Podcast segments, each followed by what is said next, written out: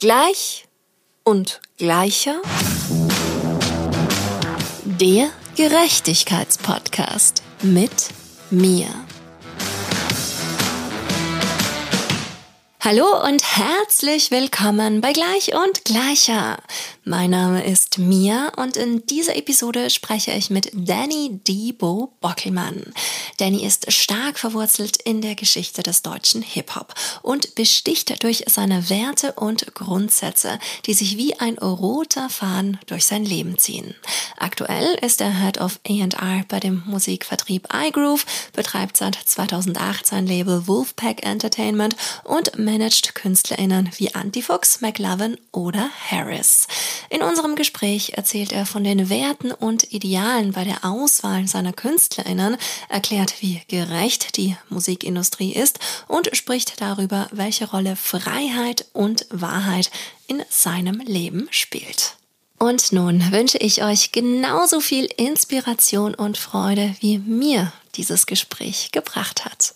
Ach schön, Danny. Ich freue mich aus ganzem Herzen, dass du hier bist. Ja, ich freue mich über die Einladung.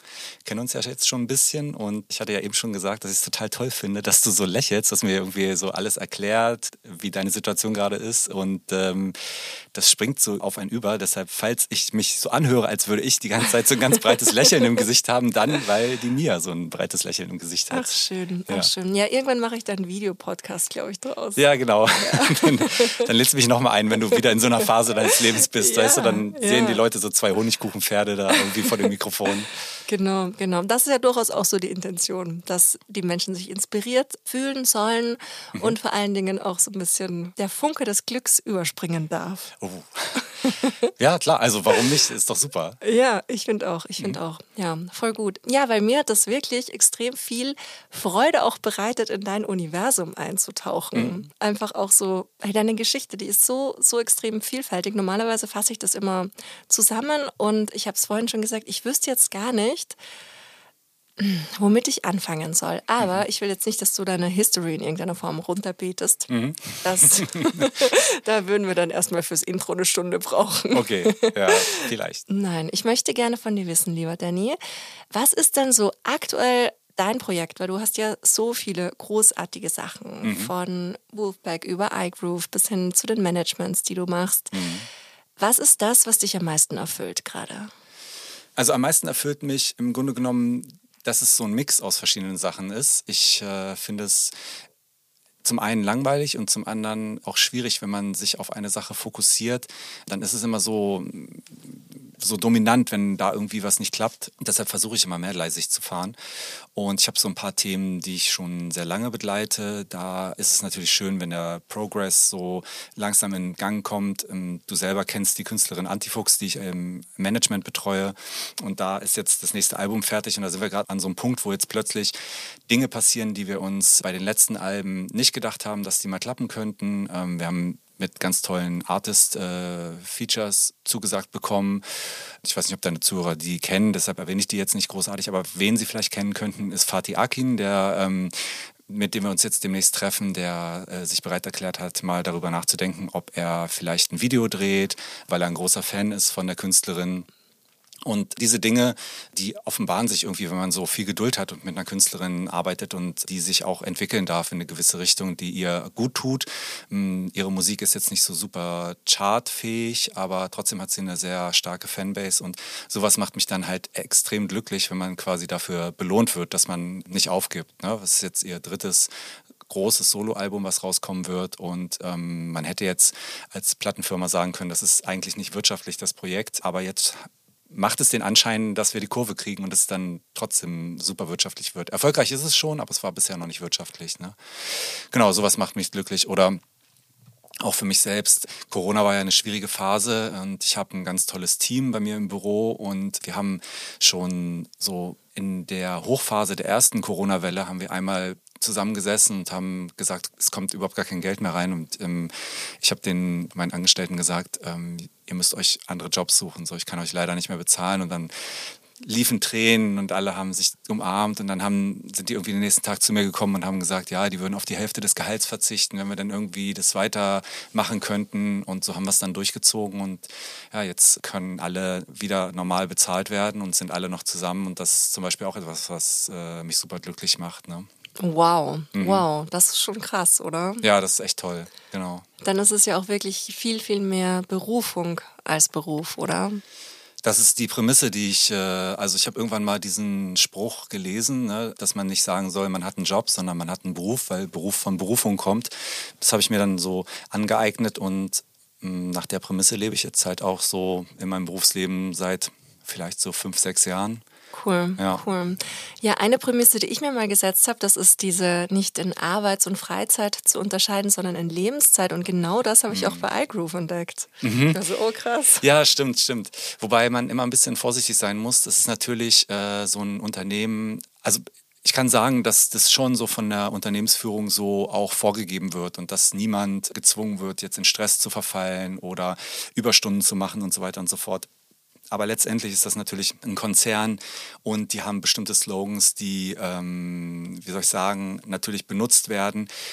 In erster Linie, um ein Ideal zu erstellen und zu verkörpern. Ne? Das lässt sich irgendwie nicht, in so einem größeren Unternehmen lässt sich das nicht immer realisieren, aber man strebt danach. In so einer kleinen Firma wie ich habe, ist das ein bisschen was anderes oder du bist jetzt, sag ich mal, für dich und vielleicht dein engstes Netzwerk verantwortlich und kannst das ein bisschen besser, kannst da dich ein bisschen besser durchnavigieren. Bei so einer Firma wie iGroove ist es schon so, ich bin da Head of A&R und mh, mm, da gibt es auch Momente, wo du kritisch mit Angestellten reden musst oder wo die Unternehmensleitung mit mir kritisch redet und wo man sich auseinandersetzen muss. Und ähm, da kann man manchmal diese Ideale, die man gerne erreichen würde, nicht äh, immer einhalten. Dafür ist auch der Musikmarkt viel zu schwierig. Aber wir versuchen es so gut es geht. Und ähm, ich glaube, dass wenn man jetzt so einen Strich ziehen würde, dass wir dann schon tendenziell in diese Richtung gehen, dass, das, dass so eine Ideale irgendwie öfter erreicht werden, als dass sie nicht erreicht werden. Hm, hm, ja, cool. Das ist ja schon mal der Weg in die richtige Richtung. Ja, total. Ja. Genau. Und den Künstlern gegenüber versuchen wir es natürlich noch viel öfter möglich zu machen. iGroove ist ein Musikvertrieb. Ich weiß gar nicht, ob du es eben erwähnt hattest, aber genau. Und da sind wir natürlich den, den Künstlern oder den Labels, den Managements, die bei uns angeschlossen sind, gegenüber verpflichtet und ähm, versuchen denen schon so ein gutes Gefühl zu geben, vertrautes Gefühl und ja, das Feedback an mich, was an mich herangetragen wird, sagt es eigentlich auch aus, aber na, wer weiß. was sind denn so Werte oder ja doch Werte? Was ist dir wichtig bei der Auswahl der KünstlerInnen, mit denen du zusammenarbeitest? Worauf legst du Wert? Gibt es da Ideale? Ja, also es ist notgedrungen so, dass man äh, nicht darum, also man kommt nicht drum herum, auch nach Reichweite und Umsatz zu urteilen. Das ist leider ein super wichtiges Argument. Wenn wir dann darüber nachdenken, welche KünstlerInnen könnten wir fördern, welche Bands können wir äh, supporten, dann versuchen wir schon abzuwägen und zu gucken, wenn jetzt zwei ähnlich wirtschaftlich sind, ich sag jetzt mal salopp, wer hat es mehr verdient? Ja, also ähm, ist immer ein bisschen blöd, das zu sagen, weil man sich ja gar nicht so mit den Personen auseinandersetzt, dass man vielleicht alle Facetten von den Menschen kennt, aber von dem, was manche KünstlerInnen wie die sich präsentieren, was die wiederum für Inhalte an die Öffentlichkeit transportieren, wie die sich auf Social Media positionieren und so weiter, versuchen wir natürlich irgendwie die Dinge, die sowas wie eine also Gleichheit nicht, aber so eine Toleranz verkörpern, die andere Menschen inspirieren, die Positivität transportieren und so, dass wir die in den Vordergrund stellen und das so ein bisschen, ein bisschen mehr unterstützen, wenn wir es denn können. Aber wenn ein Künstler oder eine Künstlerin deutlich erfolgreicher ist als jemand anderes, dann sind wir schon auch in unserem ganzen Netzwerk verpflichtet, eben diese KünstlerInnen mm, eher zum Beispiel bei Spotify in irgendwelche Aktionen zu bringen und so weiter. Das erwartet dann zum Beispiel auch Spotify von uns. Die wiederum haben natürlich eine Selektion äh, für verschiedene Kampagnen und versuchen auch irgendwie ähm, Frauen aktuell sehr zu fördern oder ethnische Minderheiten zumindest äh, sichtbar zu machen. Und das hilft uns natürlich quasi als Leitfaden, um bestimmte Dinge einfach durchzureichen. Äh, sonst wäre es, glaube ich, echt manchmal ein ganz schönes ganz schön schwieriges Unterfangen abzuwägen zwischen Wirtschaftlichkeit und den Dingen, die man sich vielleicht so wünscht, die sich in der Welt entwickeln sollten. Mhm. Würdest du, weil du steckst ja schon seit langem sehr tief drinnen in dieser Musikwelt, würdest du sagen, dass die gerecht ist? Nee, Quatsch. also, sorry, das ist jetzt so. Ähm, du hast gerade voll so aus der Seele heraus geantwortet. Ja, das ja. fand ich voll schön. Ja, ja, genau. Ja. Ähm, also, das ist auf jeden Fall keine diplomatische Antwort, die jetzt kommt. Nee, also die Musikwelt ist hochgradig ungerecht. Da geht ganz viel über Vitamin B. Wenn du einmal etabliert bist, dann hast du eine ganz viel größere Wahrscheinlichkeit, dass über die algorithmische Bewertung von Posts, die du machst oder von Songs, die du rausbringst, es wird ja nicht mehr, sitzen ja keine Leute, wie ich das früher vor 15 Jahren gemacht habe als A&R, der jetzt sagt, das gefällt mir und das gefällt mir nicht, deshalb kommt das in die Radioshow oder das kommt in die Playlist, die wir hier dem DJ geben, sondern äh, heutzutage wird einfach ähm, technisch ermittelt, was bringt mehr Reichweite, was bringt mehr Umsatz. Und da ist völlig egal, ob das Sinn macht oder nicht, ob das gute Inhalte transportiert oder nicht. Und wenn jetzt ich sage jetzt mal als Beispiel, Universal Music hat schon sehr viel Reichweite und damit sehr viel Macht. Und wenn die einen Künstler oder eine Künstlerin signen, dann packen die die vielleicht immer an Stellen online, wo die irgendwie Sichtbarkeit schaffen können und schon bist du viel, viel präsenter als andere und der Konsument äh, nimmt dich als erfolgreiches Produkt wahr und ähm, ist dann konditioniert, dich halt zu konsumieren. Und ähm, ja, also man kann es den Firmen nicht verübeln, aber so funktioniert das halt. Ne? Und da kannst du als Indie-Artist oft, wenn du keine Connections hast, nicht so viel erreichen. Auf der anderen Seite gibt es viele KünstlerInnen, die zum Beispiel total Social Media affin sind und die sich auf Social Media super durchsetzen können, aber nicht so gute Musik machen, sind eigentlich keine guten KünstlerInnen in dem Sinne. Und das ist wieder super ungerecht den eigentlichen MusikerInnen gegenüber, weil die natürlich für ihre Kunst leben und nicht für Social Media und aber benachteiligt werden in der öffentlichen Wahrnehmung, weil die halt auf Social Media sich nicht so gut ausdrücken können.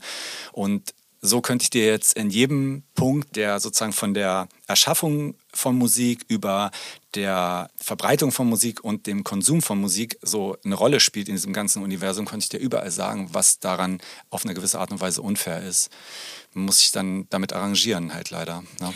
Wie beurteilst du das eigentlich, was TikTok mit der Musikwelt gemacht hat? Weil das ist ja auch schon so ein ziemliches Pandemie-Phänomen, was mir mhm. ganz stark aufgefallen ist, dass ich vor allen Dingen bei so ganz großen internationalen Acts dann immer wieder so Acts im Vorprogramm gesehen habe, die dann auf einmal in einer Mercedes-Benz-Welt stehen und sagen, hey, heute ist mein erstes Konzert. Mhm.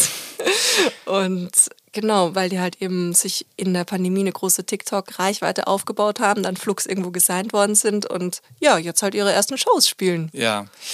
Also man muss TikTok zugutehalten, dass äh, TikTok das einzige Netzwerk aktuell ist, zumindest, in dem du als Nobody ein Star werden kannst mit deinem allerersten Video. Weil TikTok eben nicht berücksichtigt, ob du viele Follower hast auf der Seite oder nicht. Du kannst zwar über die Follower, die du schon hast, ein Video, was du hochlädst, dazu bringen, dass es oft angesehen wird, aber im Grundsatz wird jedes Video, was hochgeladen wird, gleich behandelt, als würde äh, sozusagen keiner von den Leuten, die das hochladen, irgendwelche Sachen schon angesammelt haben, keine Reichweite. Und dann ist über einen gewissen Zeitraum, ich sage jetzt mal, ich vereinfache jetzt mal ganz krass, ja, Jetzt in der Stunde, wo wir den Podcast aufnehmen, werden 100 Videos hochgeladen. Und die alle werden jeweils 100 Leuten gezeigt. Und dann guckt TikTok, wie reagieren die Leute auf dieses Video.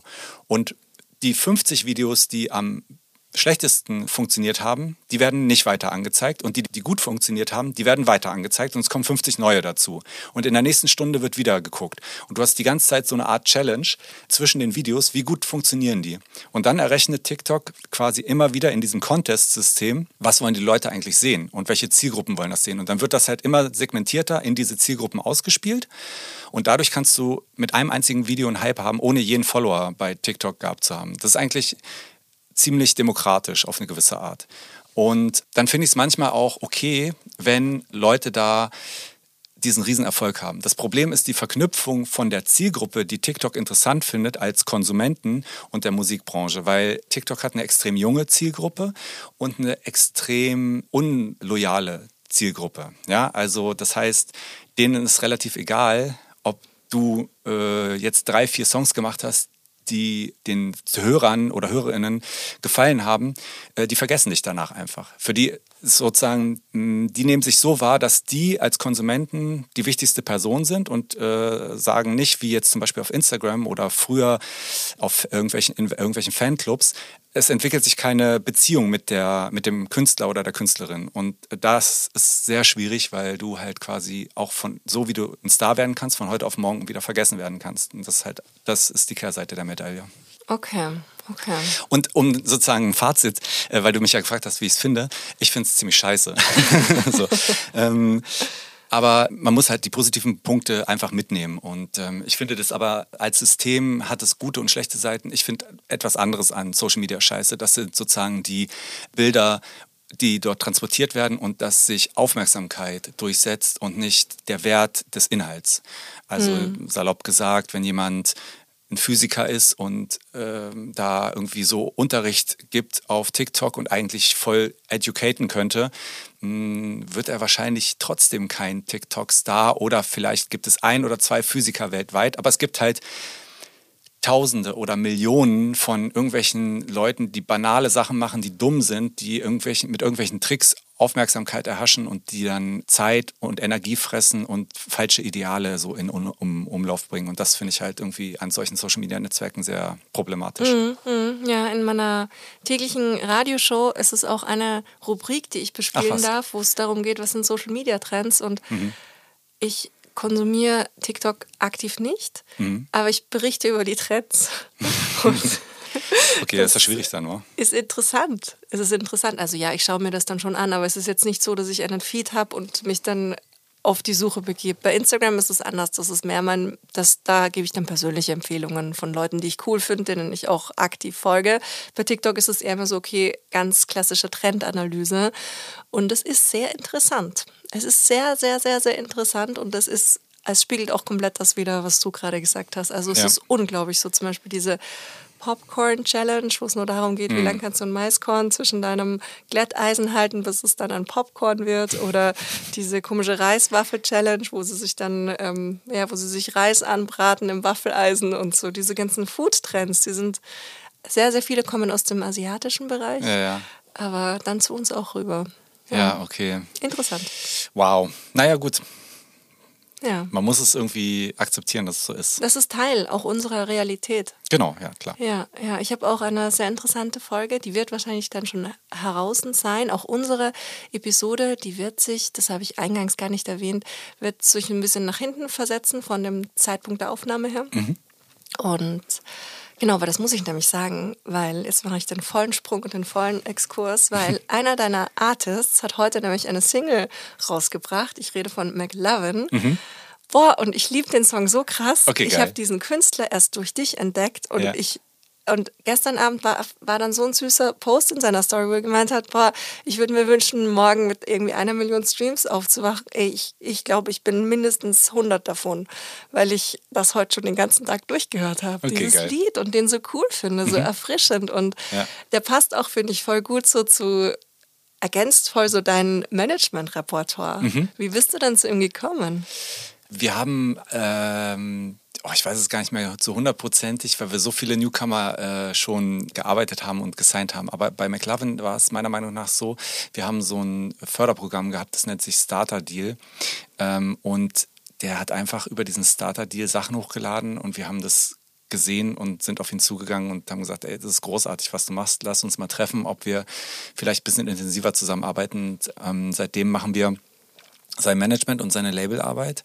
Allerdings ähm, muss man sich das bei uns so vorstellen, dass wir so ein bisschen wie der große Bruder im Hintergrund agieren, wenn du uns brauchst, dann sagst du Bescheid und wenn nicht, kannst du dein Ding aber relativ alleine machen, hast aber so einen geschützten Rahmen. Ja? Also sozusagen, bevor du Blödsinn machst, intervenieren wir. Wir glauben nicht, dass es sozusagen Sinn macht, ähm, als außenstehende Person KünstlerInnen so zu beeinflussen und zu sagen, das und das ist richtig, sondern jeder muss so seinen eigenen Weg finden. Ne? Und da müssen wir auch über eine sehr lange Zeit lernen, wie funktioniert die Künstlerin oder der Künstler. Das ist zum Beispiel bei Antifuchs, die ich erwähnt habe, auch so gewesen. Wir haben erst nur als Label mit ihr zusammengearbeitet, haben aber angeboten, dass wir das Management machen. Sie wollte aber ein anderes Management und hat dann anderthalb Jahre oder fast zwei Jahre äh, mit denen gearbeitet, hat sich da wenig weiterentwickelt. Wir haben immer Tipps gegeben, was wir stattdessen machen würden und im Endeffekt hat sie dann gemerkt, okay, das, was wir gesagt haben, hätte sie weitergebracht und ähm, hätte auch zu weniger Streit in der Gruppe der ganzen Beteiligten geführt und so weiter.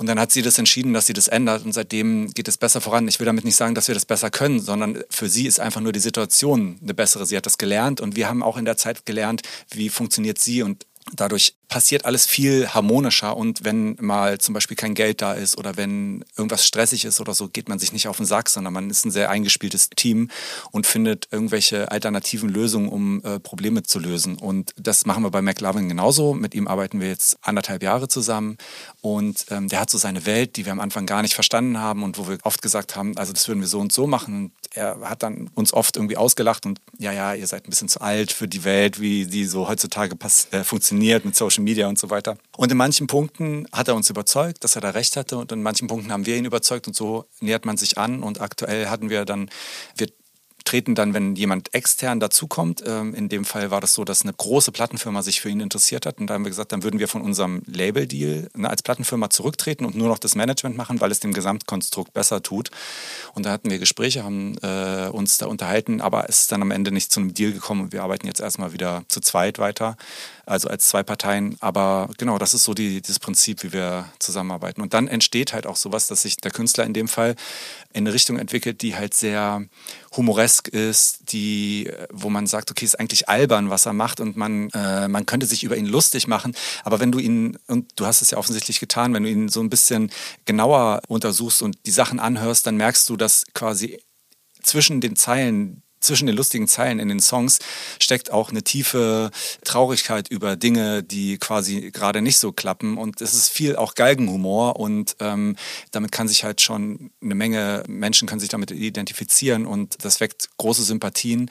Und was wir auch toll finden, ist, dass er das schafft, irgendwie ohne mh, mm, sich jetzt als Trauerklos zu inszenieren, irgendwie diese Messages mit rüberzubringen. Auf der anderen Seite versucht er nicht über Beef oder irgend so Kram sich irgendwie so Fame, im Hip-Hop ist das ja ein äh, gängiges Mittel, Fame zu er, erhaschen, sondern ähm, er versucht wirklich ein Künstler zu sein und äh, das fördern wir und glauben daran, dass wenn wir da geduldig sind, dass sich das am Ende durchsetzen wird. Ja, oder bin ich ganz fest davon überzeugt. Ja, auf jeden super Fall, schön. auf jeden Fall. Ja, doch, doch, doch, doch, doch, doch. Mhm. Ja, ich finde auch, es gibt da so viel, was du zwischen seinen Zeilen entdecken kannst, mhm. so viele, so viel intelligente Gesellschaftskritik und auch einfach ja, genau. so viel total kluge auch Kritik an diesem Berlin. Mhm.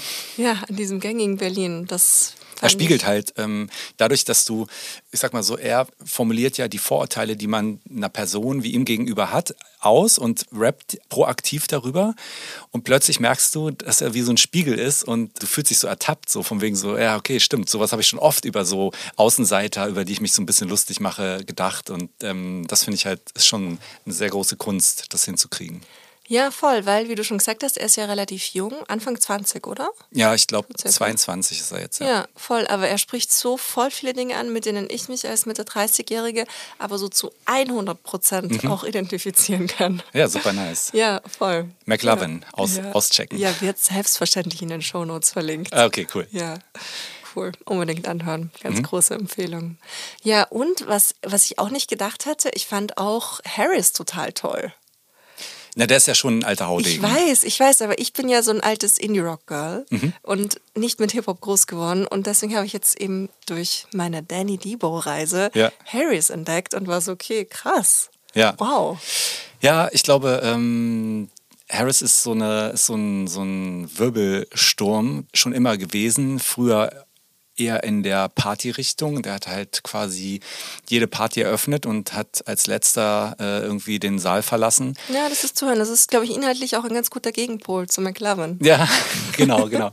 ähm, hat aber auch irgendwie so seine Erfahrung gemacht und hat sein Leben so ein bisschen geändert hat das auch in die Musik mit einfließen lassen und ist natürlich als Familienvater auch nochmal ähm, ganz anders jetzt irgendwie sozialisiert und so und ähm, hat aber trotzdem so diesen Ruf, der heimliche Bürgermeister von Berlin zu sein und ähm, ne, weil er jeden kennt und weil er so viel irgendwie sich mit dieser Stadt identifiziert, hat einen Hertha BSC Fanclub, äh, United Colors of Hertha BSC und ähm, fördert da halt quasi die Verständigung von verschiedenen ja, Hautfarben und äh, Geschlechtern und alle so, also dass Hertha einfach ein bunter Verein ist und so.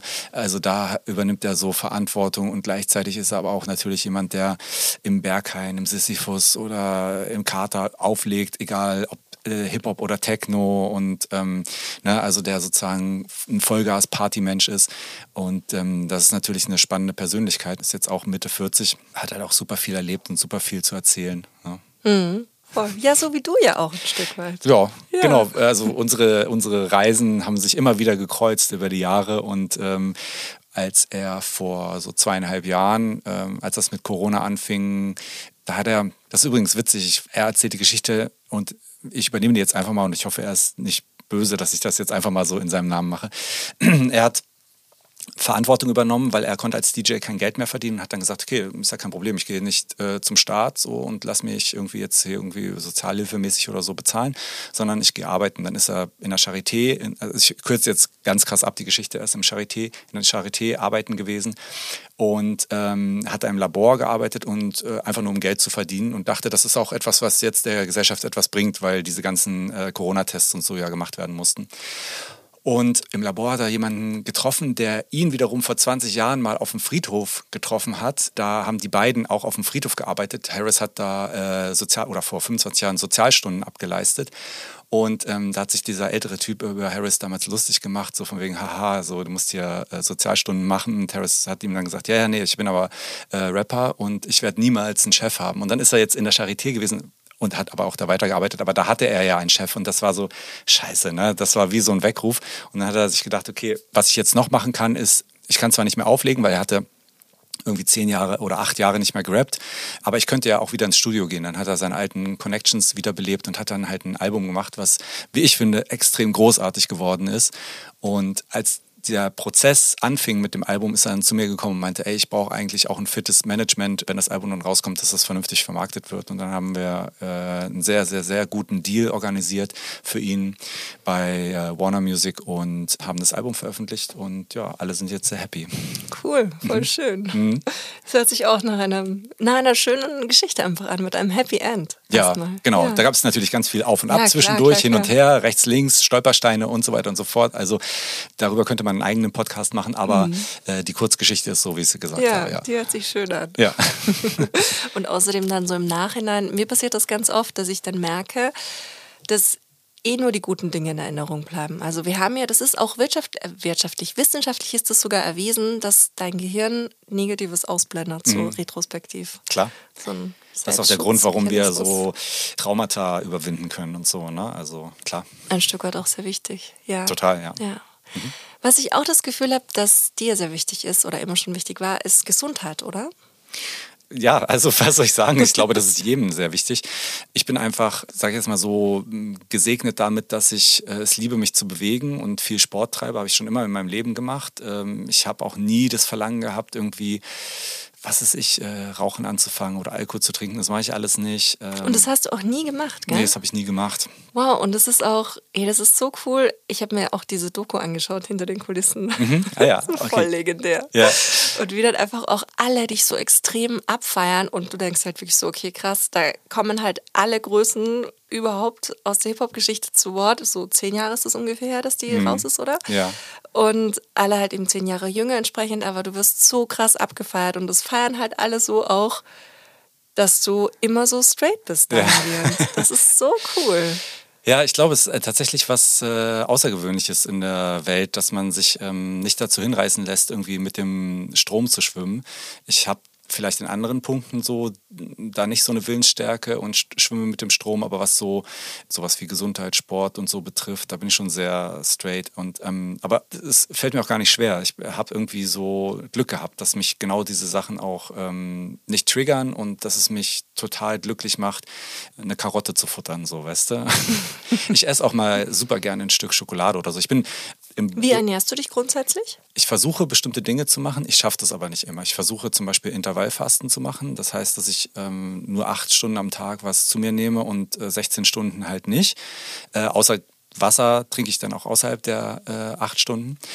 Und dadurch, dass das relativ oft klappt, ist das schon mal eine gute grundsätzliche Basis. Und dann versuche ich halt irgendwie morgens sowas wie Haferflocken oder so zu essen, was mich auch wirklich für den Tag schon mal super satt macht, was super gesund ist und so, ne? ganz viel Nüsse und so ein Kram. Und dann mache ich mir keinen Kopf, weil ich viel Sport mache. Ich gönne mir natürlich auch mal, keine Ahnung, ein Croissant oder ein Stück Kuchen oder so. Aber ich vermeide halt irgendwie so, also Dinge, die ich esse, oder anders. Ich habe irgendwann mal den Spruch gehört und daran orientiere ich mich. Man sollte nichts essen, was deine Oma dir nicht vor 50 Jahren auch hätte machen können. Ja, also ich esse so zum Beispiel keine Gummibären, ich trinke keine Limonade, ich trinke sowieso nur Wasser und hatte ich dir vorhin auch erzählt im Vorgespräch, ähm, alkoholfreies Weizenbier. Ähm, mir ist noch eingefallen, ab und zu trinke ich mal eine Club Mate, das mache ich mal, äh, wenn ich mal was Süßes trinken will. Aber ansonsten trinke ich den ganzen anderen Quatsch nicht so. Ne? Und auch wenn ich esse, ich versuche, also ich esse fast gar keine Fertiggerichte, ich lasse mir nichts liefern. Ich versuche immer selber zu kochen, wenn es geht. Oder wenn ich rausgehe, halt so traditionelle Sachen zu essen, die sich halt bewährt haben über die Jahre. Eine Pizza, Pasta oder halt irgendwie was Schönes Asiatisches, was die halt tatsächlich auch irgendwie zu Hause selber essen. Und daran orientiere ich mich immer so. Und das ist die einzige Regel, die ich wirklich konsequent durchziehe und damit fahre ich ganz gut. Voll gut, voll mhm. gut. Ach, wie schön. Ja, das mhm. hört sich. Ich esse übrigens kein Fleisch. Das ist vielleicht auch noch nicht unwesentlich so. Ne? Sehr sympathisch. Ja, Dankeschön. Ich versuche sogar äh, das mit dem Veganismus, aber wenn du viel unterwegs bist, ist es manchmal anstrengend. Und ich sage dann immer so, okay, bevor ich mich jetzt hier, bevor ich schlechte Laune kriege oder es zu kompliziert mache für die anderen, äh, bin ich dann so auf Reisen oder so, bin ich dann vegetarisch. Zu Hause bin ich vegan mhm. und im Büro, sag ich mal, bin ich so 90 Prozent vegan. So. Ja. Also ich bin dann nicht vegan, aber ich versuche sozusagen sozusagen so wenig wie möglich Ausnahmen zu machen. Ja, ja.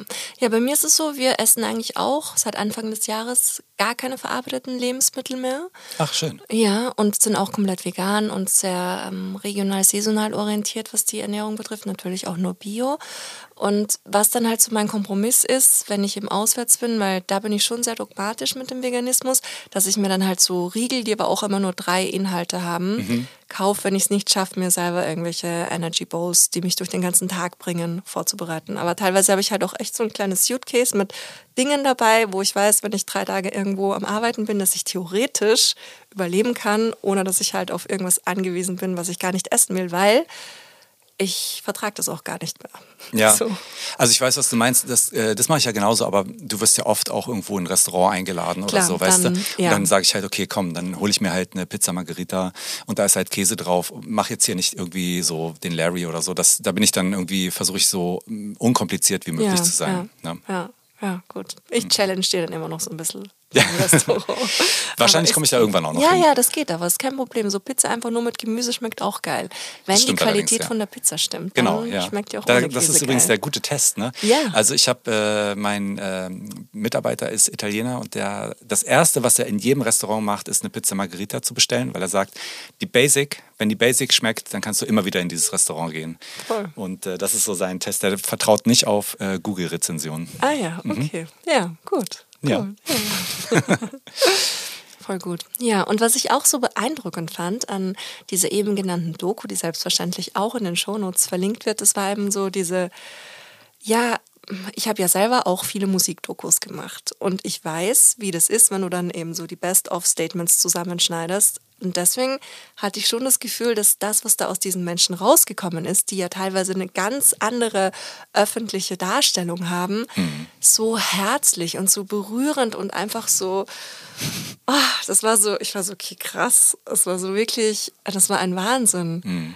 Und ja, würdest du sagen, dass das die gleichen Werte sind, die, denen du immer schon treu bist, jetzt auch so für dich persönlich in deiner Karriere? Auch von dem Punkt an vielleicht, wo du gesagt hast, okay, ich höre auf, selbst Musik zu machen?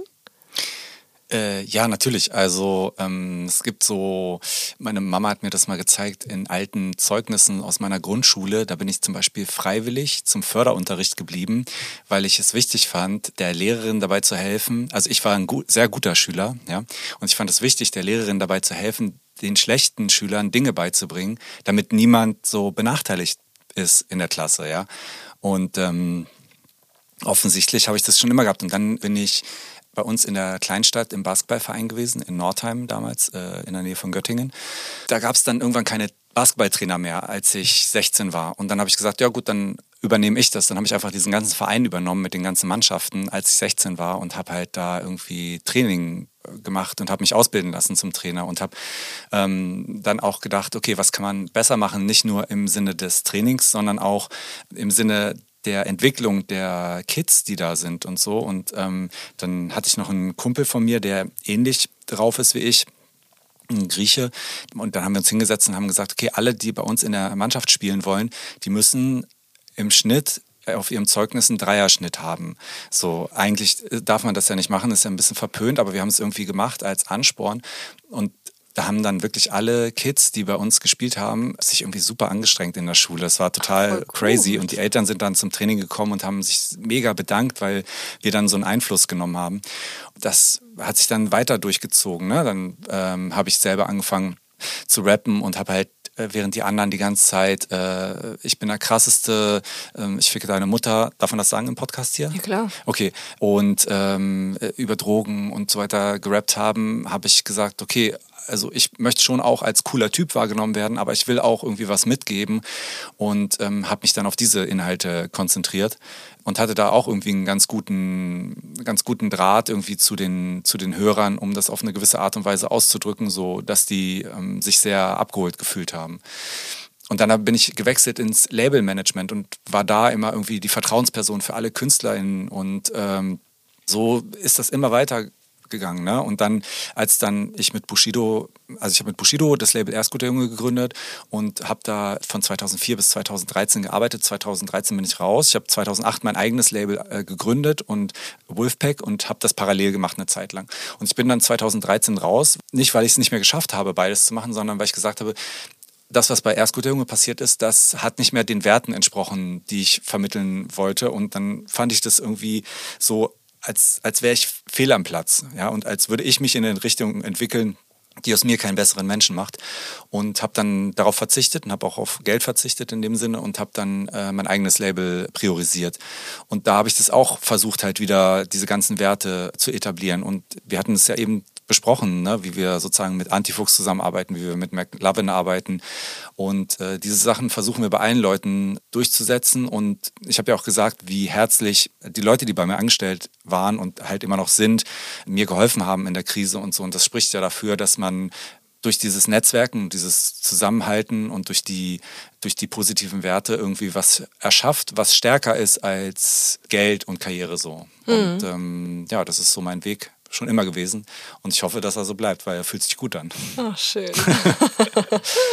wow, wow, das hört sich richtig gut an. Ja, ich glaube, das ist auch mega inspirierend für die Menschen, die das hören, auch genau so einen Weg zu gehen. Und vor allen Dingen, was ich halt auch so schön finde, dieses werteorientierte zu sein und genau das, was du auch gemacht hast, einfach an gewissen gewisse Türen auch mal zugehen zu lassen, weil sich das einfach aus einer inneren Überzeugung heraus nicht gut anfühlt. Mhm. Und dann vielleicht irgendwie sich nachher auch zu fragen, ah, hm, war das wirklich so eine gute Idee? Aber ja, das war die richtige Idee, weil es so der Weg, und das hört sich jetzt vielleicht pathetisch an, aber aus deinem Herzen heraus war. Mhm. Und ich bin auch ganz fest überzeugt, dass das halt am Schluss auch das ist, was Erfüllung bringt.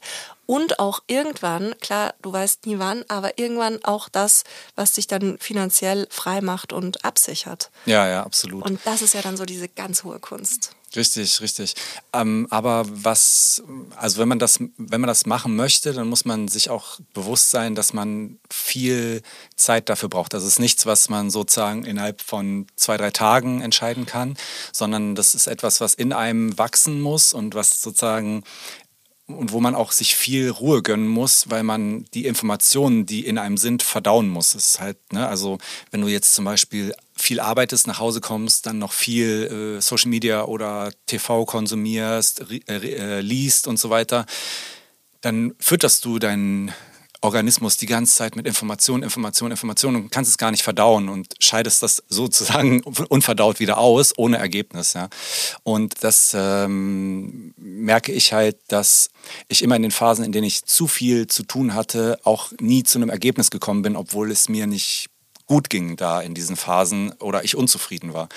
Es musste sozusagen immer zwangsläufig irgendwas gestoppt werden oder durch Zufall hat sich vielleicht irgendwie was ergeben, dass etwas gestoppt wurde, was ich mache, äh, irgendein, irgendein Auftrag oder so gecancelt wurde und dann ist die Zeit gekommen, um nachzudenken und dann hat sich die, also weißt du, dann ist die so, sozusagen metaphorisch die eine Tür geschlossen und dann hast du auch die Zeit, die andere Tür zu öffnen und ähm, aber diese Zeit muss man sich halt schon nehmen, ne? wenn ja, man jetzt nur ja. sozusagen die ganze Zeit versucht, sich immer zu optimieren, zu optimieren, um irgendwann diesen Zustand zu haben, den, den du angesprochen hast, so quasi eigenverantwortlich und unabhängig und dann davon noch leben können. Das ist nichts, was man erzwingen kann, sondern man muss sozusagen mit Pausen sein Umfeld und sich und sein Tun verdauen und dann findet man den Weg. So, ja, das ist halt ja. wichtig, dass ja, man das total. berücksichtigt. Total, weil ich glaube, das ist auch genau bei diesem Modell, das ich auch ein Stück weit gewählt habe, dieses es ist alles Lebenszeit und ich versuche die maximal gut zu nutzen und zu schauen, was kann ich irgendwie erreichen und auch für die Welt Gutes tun, dass das halt auch eben ein gutes Ausbrennmodell ist, weil du dann halt auch automatisch ja immer an deinen Ideen hängst oder auch gerade so ich mit meiner Situation mit dem Fabi, wir haben auch mhm. die ganze Zeit, es gibt halt, obwohl wir nicht aktiv zusammenarbeiten, aber trotzdem immer so Feedback da, Feedback dort, kannst du mir mal da helfen, da, da, da, da, da. Es ist schnell mal ein Gespräch, businessmäßig und du denkst ja. ja die ganze Zeit über irgendwas nach und da merke ich auch, dass es wichtig ist oder das habe ich jetzt auch über die Jahre gelernt, dann teilweise zu sagen, so, stopp. Nee, ich weiß, ich könnte jetzt noch das Konzept schreiben und die fünf E-Mails machen, aber ich hm, setze mich kurz hin, wenn es nur fünf Minuten sind, mache Yoga oder meditiere oder was mhm. auch immer. Ich finde es auch so cool, das habe ich bei dir in den Stories auch entdeckt. Deine Sportsessions, mhm. die sind so, ah, das, ich finde auch den Raum voll schön. Ja, okay, Und, cool. ja, ich oute mich hier als, als Instagrammerin immer wieder. Aber das mag ich so, weil das so, also irgendwie so voll kraftvoll, also dir beim Sport machen zuzuschauen. Also, mhm. ja, das ist ja generell das Schöne an sozialen Medien, dass man so einen Einblick in andere Welten bekommt. Aber ach, das hat mich dann auch immer wieder motiviert. So, ich mache jetzt hier auch ja. mal was mit den Handeln und setze mich nicht nur hin und meditiere. Ja, ja, ja. genau. genau. Ja, klar. Also man muss halt, gerade im Alter muss man schon auch irgendwie um, ähm, den Körper so ein bisschen challengen, damit er nicht einschläft. Ja, voll. Ich finde auch, du arbeitest damit ja für deine Zukunft. Mhm. Also bei mir ist das immer ganz krass, wenn ich, ich merke das, wenn ich nichts mache, dann fühlt sich das irgendwann so an, als würde mein Rücken auseinanderbrechen. Genau. Wenn ja. ich aber jeden Tag zehn Minuten mache, dann komme ich an dem Punkt gar nicht mhm. Und das reicht schon. Aber so oft habe ich die halt nicht oder will mir die nicht nehmen. So ist es. Regelmäßigkeit ja. ist übrigens wichtiger als äh, die komplette Zeit. Also jetzt einmal in der Woche drei Stunden bringt weniger als, wie du gesagt hast, jeden Tag zehn Minuten. Ja, das ist super wichtig. Mhm. Finde ich auch. Ja. hast du eigentlich noch dieses total schöne Schlüssel-Schloss-Tattoo? Ja, klar. Das, ja? das geht ja nicht weg. Diesen Gedanken magst du das kurz erzählen? Das fand ich auch so schön. Das hattest du in der Doku so schön erklärt. Wofür das steht. Ist es noch aktuell oder also, ist das schon was von vor vergangener Zeit? Ja, also ich sag mal so, die äh, Tattoos wachsen ja quasi mit einem mit. Ne? Mhm. Und also ich habe generell ist mein Körper aufgeteilt in eine Freiheitsseite und in eine Wahrheitsseite. Und danach ist alles sozusagen organisiert. Und äh, so ist das halt auch bei diesem Tattoo damals mit angedacht gewesen. Es hat aber noch ein paar andere Bedeutungen. Ne? Und ähm, genau, und ähm, du musst halt quasi die Wahrheit äh, brauchst du als Schlüssel, um quasi das Schloss, das Freiheitsschloss so quasi aufschließen zu können. Ja, so habe ich mir das damals so ein bisschen neben zwei, drei anderen Gründen, die ein bisschen privater sind, ähm, habe ich mir das damals so ein bisschen ausgedacht, um auch diesem Tattoo eine Metapher zu geben, an die ich denke, wenn ich das Tattoo angucke. Und äh, ich habe viele Tattoos, die mit so Metaphern behaftet sind, die mir dann immer wieder so Dinge in den Kopf zurückholen, die mir an bestimmten Punkten in meinem Leben sehr wichtig waren. Und das finde ich ziemlich schön. Ich habe lustigerweise mir oft bei den Tattoos nicht so lange Gedanken gemacht vorher, sondern bin oft zu meiner Stammtätowiererin und habe dann gesagt, ich habe mir gar nichts überlegt für unseren Termin. Und dann hat sie gesagt, ja gut, dann setze ich mal hin und zeichne mal irgendwas. Oder äh, wir gehen mal irgendwie hier ins Internet und scrollen so ein bisschen durch. Und dann haben wir ähm, so sehr spontan, also außer die großen Bilder, ich habe ja zum Beispiel hier so einen Büffel auf der Brust, ja, das ist natürlich vorbereitet gewesen, aber ich habe auch viel so Krickel-Krackel auf den Armen.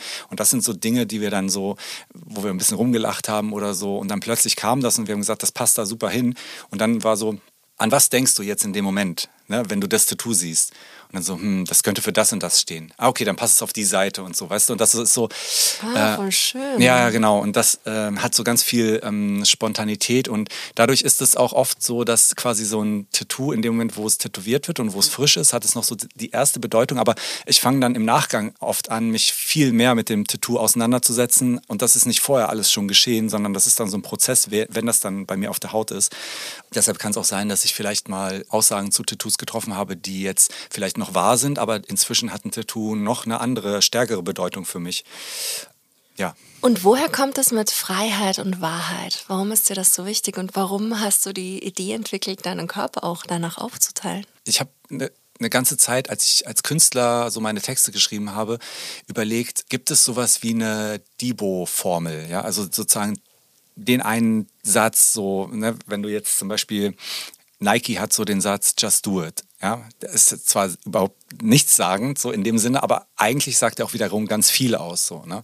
Und ich fand das so cool, dass wenn, äh, wenn du einen Slogan hast, dann hast du so ein Lebensmotto. Und mh, mm, ich habe halt überlegt, egal an was ich denke, was ist mir immer dabei wichtig? Und es hat sich so herauskristallisiert, dass eben diese beiden Komponenten so unfassbar wichtig sind und selbst Dinge wie jetzt zum Beispiel Gesundheit oder so, wo man sagen könnte, ja, aber Gesundheit ist doch viel wichtiger. Aber Gesundheit impliziert ja, oder du musst gesund sein, um quasi Freiheit genießen zu können und so. Also ist quasi jetzt Gesundheit zwar Freiheit nicht untergeordnet in dem Sinne, aber es ist sozusagen, ohne Gesundheit gibt es keine Freiheit. Und irgendwie gibt es nach meinen Denkschemata, die ich hatte und die ich bis heute habe, gibt es nichts, was Freiheit toppt und es gibt nichts, was Wahrheit toppt. Und das waren sozusagen die beiden Ultima, die ich für mich ermittelt habe. Und deshalb lebe ich danach und es hilft mir immer wieder, wenn ich unsicher bin, äh, ob mir eine neue Herausforderung irgendwie gefallen könnte, ob die diese beiden Dinge sozusagen vorantreibt oder ob ich mich vielleicht irgendwie damit selbst belüge oder ob ich andere damit belüge, wenn ich das mache oder ob es mir weniger Freiheit gibt, das zu machen. Wow, das ist voll der gute Kompass fürs Leben. Mhm, genau. Deshalb gibt es ja hier auch äh, ah. auf meiner Hand so einen Kompass. Ah. Ähm, der hat sich quasi auch dadurch äh, sozusagen, ähm, der ist nach den Tattoos entstanden und war eben auch quasi die Konsequenz, weil die Tätowiererin auch gesagt hat, ne, also dein Körper ist ja wie ein Kompass. Und dann hatten wir die Idee, ah krass, wir müssen mal einen Kompass bei dir irgendwo hin machen. Und sie meinte dann so, auf dem Handrücken sieht ein Kompass richtig geil aus, wollte ich schon immer mal tätowieren. Und ich war so unsicher. Und dann, da hatte ich aber die Tattoos hier, also sieht sieht man jetzt natürlich im Podcast nicht, auf den Fingern habe ich auch Tattoos. Und die hatte ich aber noch nicht. Und dann dachte ich so, hm, okay, können wir machen, aber das sieht so abgeschlossen aus. Und dann hat sie so einen zerstörten Kompass gemacht, der halt hier überall so, äh, die Linien sind ja hier unterbrochen. Das äh, gibt dem Ganzen so eine Leichtigkeit am Ende, mhm, weißt du? Mhm. Ja. Schaut schön aus. Sehr schönes Tattoo, wow. ja. ja. Bin was, ich auch sehr zufrieden mit. Was war das Letzte, was du dir gestochen hast? Das Letzte, gute Frage. Ähm, die Finger waren ah, tatsächlich ja. das Letzte. Und gleichzeitig habe ich auf den Schulterblättern hinten noch ähm, Roadrunner und Coyote. Die fand ich halt früher, das waren meine absoluten Lieblingscomic-Helden. Und äh, deshalb musste ich die irgendwie auch oh, auf meinem Körper verewigen. Oh, ich habe gerade so eine Idee, ich weiß nicht, ob es das schon gibt. Ich könnte eigentlich auch mal einen Podcast nur zu Tattoos machen und die Menschen ausschließlich über ihre Tätowierungen sprechen lassen, oder? Gibt's also das schon? bestimmt, nee, aber ähm, das ist super interessant, weil man sieht es ja dann nicht und muss sich das vielleicht so mit vorstellen. Könnte super cool sein, wenn ja. man ein Tattoo über sozusagen verbale Erklärung sozusagen den Leuten nahebringt. Ja, spannend. Ja, voll. Mhm. voll. Eine neue Idee ist geboren. Schön. Ja. ja. Ach, herrlich, voll gut. Jetzt haben wir schon über so viele Dinge gesprochen. Mhm. Und ich habe dir ja schon so ein bisschen eine Frage in Richtung Gerechtigkeit gestellt mit der Gerechtigkeit der Musikbranche. Mhm. Was bedeutet denn generell Gerechtigkeit für dich? Was löst dieses Wort in dir aus? Also Gerechtigkeit ist, also für mich ist es immer so, gerecht finde ich, wenn etwas erreicht werden soll, dass keiner weniger hat, als er benötigt und keiner mehr, als er bräuchte, um glücklich zu sein. Und im besten Fall sollte es einigermaßen homogen verteilt sein unter allen. Also es ist ja immer individuell, ja. Äh, das heißt, es ist nicht automatisch gerecht zu sagen, jeder kriegt ein Viertel vom Brot. Ähm, vielleicht ist äh, die eine Person besonders klein und braucht ganz wenig zu essen und jemand anderes ist besonders groß und braucht besonders viel, dann muss man das halt sozusagen ausgleichen. Aber ich finde es unnötig, wenn Menschen mehr haben, als sie bräuchten, um glücklich zu sein. Das ist, finde ich, da fängt Ungerechtigkeit an und alles darunter ist gerecht. Und wenn Menschen weniger haben, als sie brauchen, um glücklich zu sein, fängt auch wieder Ungerechtigkeit und alles darüber ist gerecht. Und das Maß, das Individuelle, das du brauchst, um glücklich zu sein, das darf jeder und jeder sich selber festlegen? Ja, allerdings muss man jetzt zum Beispiel, oder man muss berücksichtigen, dass Leute, die jetzt zum Beispiel super wohlhabend sind, ja, dass die natürlich eine Konditionierung erfahren haben, die sie nicht hätten, wenn sie nicht wohlhabend gewesen wären. Das heißt, ich rede über ein Ideal, als könnte man jeden Menschen äh, seine sozioökonomischen Errungenschaften und sein Umfeld einfach auslöschen und dann in ihn reingucken und sagen, was brauchst du denn, um glücklich zu sein? Ja, also das, dieses, diesen, dieses Maß an Glück meine ich. Und da gibt es, glaube ich, nicht so wesentliche Unterschiede. Es gibt Leute, die sind glücklich, wenn sie reisen können und andere, die sind glücklich, wenn sie ein Nest haben, in das sie sich immer wieder zurückziehen können.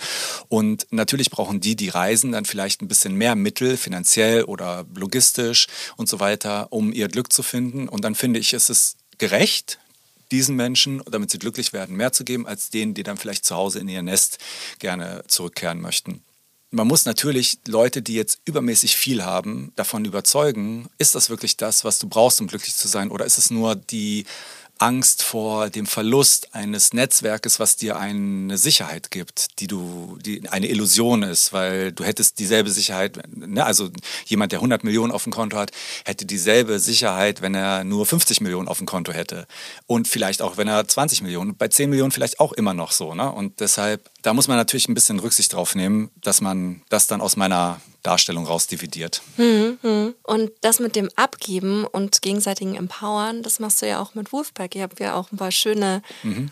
Kollaborationen, was so gemeinnützige Organisationen betrifft. Wie genau. wählst du die aus?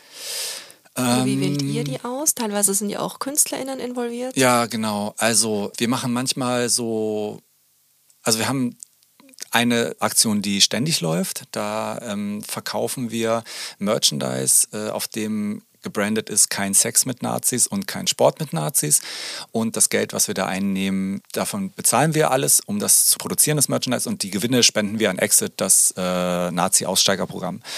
Das kommt daher, weil ich ich und die Künstlerin Antifuchs, mit der ich das zusammen mache, und 30 Grad Merch, die sozusagen ihren Hauptsitz in Dresden haben. Äh, wir sind alle mit in der Vergangenheit mit Rassismus konfrontiert gewesen. Ich bin zwar Deutscher, aber äh, mein ganzer Freundeskreis sind Jugos, Griechen, Türken und so weiter. Und ich komme aus einer Ecke, in der Thorsten Heise, einer der militantesten Neonazis Europas, äh, groß geworden ist. Und der hat da mit seinen Schlägertrupps halt schon für sehr viel äh, Unruhe gesorgt. Und äh, seitdem ist es mir ein großes Anliegen, gegen Rassismus so mich zu positionieren.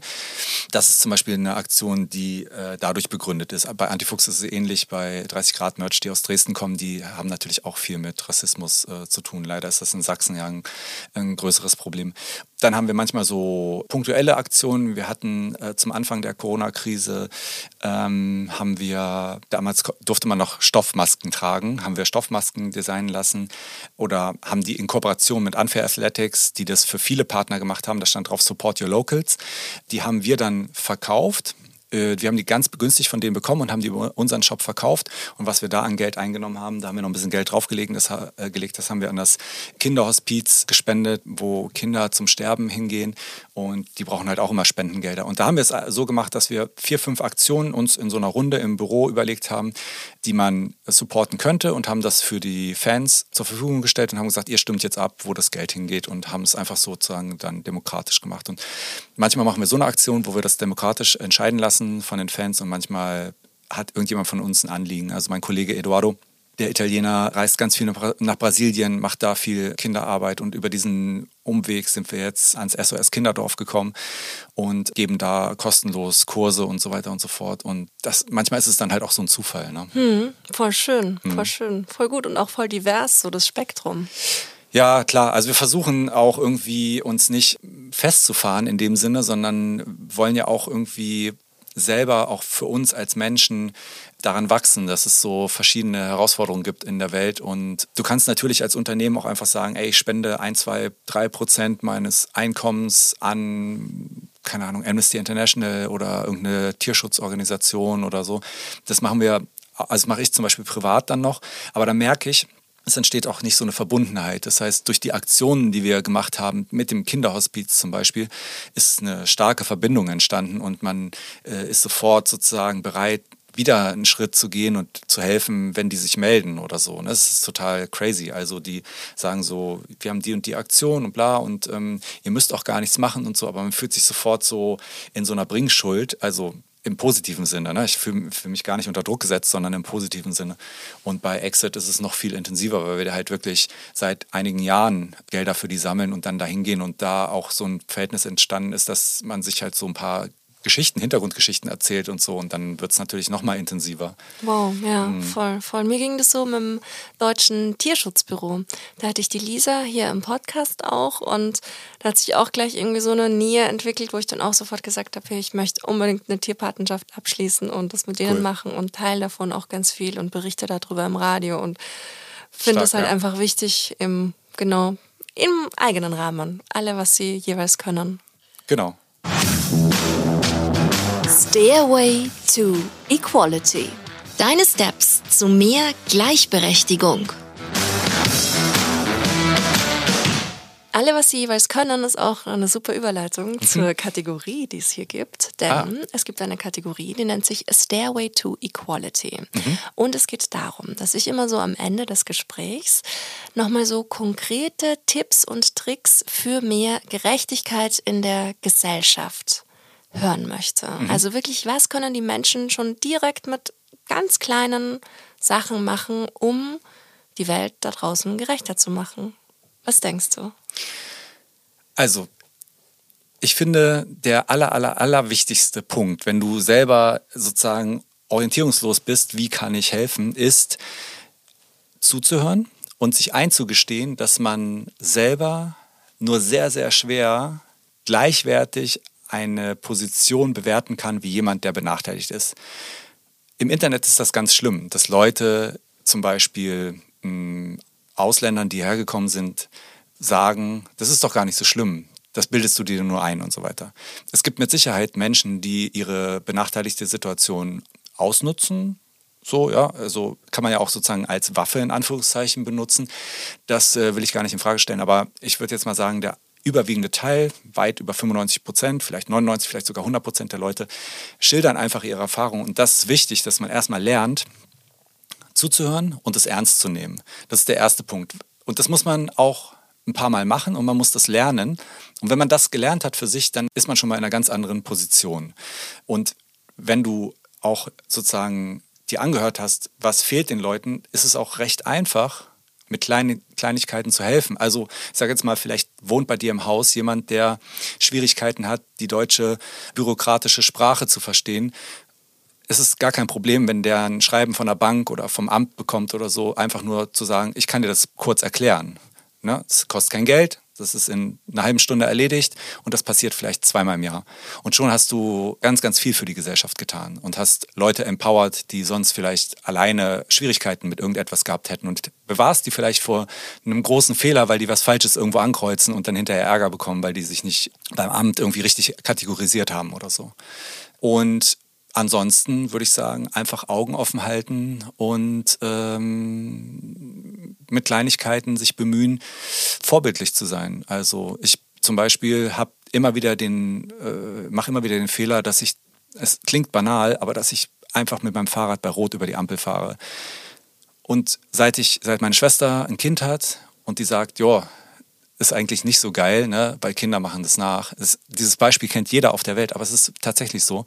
Ja? Und dann sagst du halt einfach, okay, ich bleibe jetzt an der Ampel hier stehen, weil hier könnte irgendwo ein Kind zugucken und das muss ich jetzt einfach aushalten. Und dann merkst du, es ist auch eigentlich gar nicht so schlimm. Und das, das bringt dir bei, dass du auch in ganz vielen anderen Punkten, wo du sagst, äh, das ist jetzt irgendwie, warum haben Frauen hier vorne so einen Parkplatz? Ja, es wird schon seinen Grund haben, warum es da Frauenparkplätze gibt. Und du musst jetzt nicht rummeckern und musst mit deinem SUV vielleicht noch darauf parken oder so, sondern du machst die Welt einfach gerechter. Und du bist dann auch in, in einer gewissen Art und Weise ein kleiner Held, wenn du sagst, ich nehme darauf Rücksicht. So. Und wenn du lernst, das einzuhalten und für dich positiv zu konnotieren, dann fällt dir Gerechtigkeit total leicht. So, voll, meine voll. Meinung. Ja, ja, es ist total gut zusammengefasst. Einfach einmal dieses Bewusstsein zu haben und dann auch gleichzeitig zu merken, dass es überhaupt nicht mit Verzicht zu tun hat, mhm. sondern eben nicht nur für dich, sondern auch für die anderen total empowernd ist. Genau. Das dann auch zu leben. Und wenn du, ich glaube, wenn du das ausstrahlst, dass du das kannst, ja, dass du sozusagen proaktiv sozusagen Gerechtigkeit anbietest, hört das auch jeder, also im metaphorischen Sinne, hört das dein Umfeld, ja, das registriert dein Umfeld und es kommt auch ganz viel Gerechtigkeit zu dir zurück. Ja. Warum sollte jemand sozusagen auf dich Rücksicht nehmen und mh, mm, was ist ich, du hast halt irgendwie ein großes Auto, was alt ist und ständig ist der Parkplatz vom Haus besetzt von irgendwelchen blöden Fahrradfahrern, die könnten das doch woanders hin parken. Ja, wenn du denen vielleicht mal irgendwo was Gutes tust und ein bisschen gerecht bist und bla bla bla, dann sagen die vielleicht, Mensch, das ist so ein netter Typ oder so eine nette Frau, wir halten das jetzt absichtlich frei, dass sie da parken kann. Und schon ist die Welt auch für dich. Weißt du, also man muss halt schon irgendwie das, so wie du in den Wald hineinrufst, so schallt es halt äh, auch heraus. Ne? Ja. ja, so ist es aber auch im ja. Endeffekt. Genau, das, was wir ausstrahlen, kommt zu uns zurück. Ja. Ach, wie schön. Mhm. Lieber Danny, ich danke dir aus ganzem Herzen. Das hat mir jetzt gerade extrem viel Inspiration geschenkt, unser Gespräch. Ja, super. Es hat auch großen Spaß gemacht. Schön, ja. perfekt. Vielen, vielen Dank. Sehr gerne, jederzeit wieder. Vielen herzlichen Dank fürs Zuhören. Das war Gleich und Gleicher. Der Gerechtigkeitspodcast mit mir. Damit ihr euren Zukunft keine Folge mehr verpasst, abonniert den Podcast und folgt mir auf Instagram.